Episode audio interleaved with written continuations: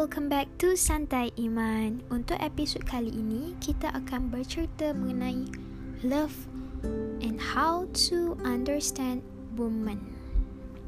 Okay. Perempuan ni semua orang tahu, perempuan ni complicated lah, susah difahami. Susah nak jangka apa yang dibuat, apa yang dirasa. Aku mewakili perempuan akan bercerita dan berkongsi serba sedikit tentang perempuan and how she was felt. Okay. First, perempuan ni dia tak suka cakap direct. Berdasarkan perasaan dia, dia memang tak suka cakap direct tentang perasaan dia. Dia kalau nak something tu, dia takkan cakap, nak ni, nak ni, dia akan bagi hint je. Contoh, cantiklah beg ni. Ha, dia akan cakap, cantiklah beg ni. Eh, cantiklah jam ni. Tapi sebenarnya dalam hati, naklah beg ni. Naklah jam ni. So, kalau korang, teman girlfriend korang keluar, and girlfriend korang cakap, cantiklah beg ni. And then korang beli beg tu, hmm, confirm. Tiga hari, tiga malam dia akan senyum. Sampai telinga. Tapi kalau dia kata Cantik lah beg ni Tapi korang Haa cantik lah Confirm Tiga hari tiga malam masam. Yang kedua Perempuan ni Bila dia merajuk And dia cakap Janganlah kacau dia. Janganlah kacau aku. Janganlah kacau I. Percayalah sebenarnya dia nak kau pujuk dia waktu tu. Kalau kau ignore dia Buat tak tahu je. Confirm dia akan overthinking menangis overthinking yang kau tak sayang kat dia dah korang dah tak suka kat dia. Kau ada perempuan lain confirm dia akan fikir macam tu.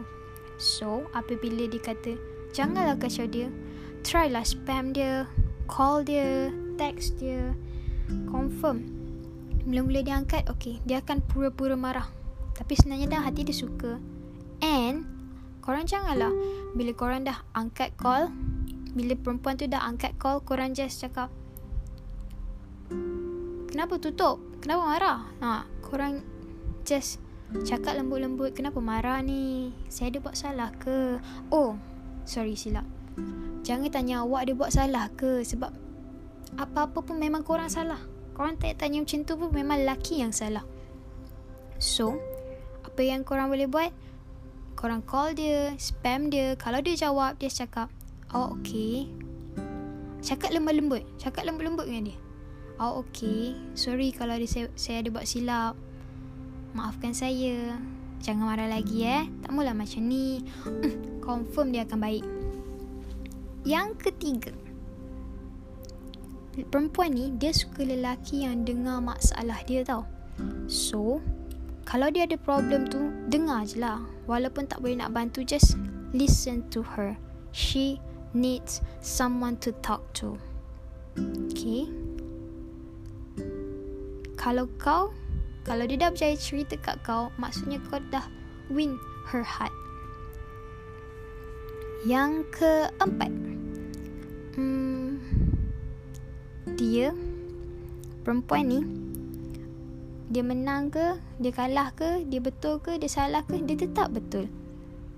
Korang sebagai gentleman yang baik, korang just ya je, mengaku je yang perempuan je betul.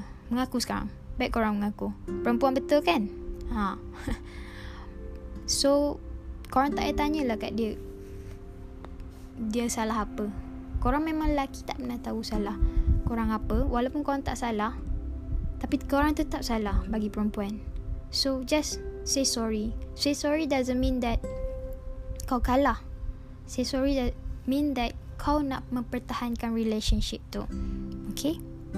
Seterusnya adalah waktu dia merajuk. Waktu dia merajuk, sila pujuk. Waktu tu juga. Jangan tunggu. Dah seminggu baru nak pujuk. Lusa baru nak pujuk. Waktu tu dia merajuk waktu tu juga kau kena pujuk. Sebab perempuan bukan macam lelaki yang perlukan masa nak nak release dia punya tension nak redakan kemarahan dia. Perempuan tak macam tu. Once dia merajuk And dia marah kat kau Dia harap kau boleh pujuk terus dia Cakap slow Slow talk dengan dia Cakap baik-baik And dia sebenarnya perempuan suka dikasihi Dan disayangi Women need attention And dia perlukan attention dari orang yang dia sayang je. Dia bukan nak attention dari semua orang. Okay?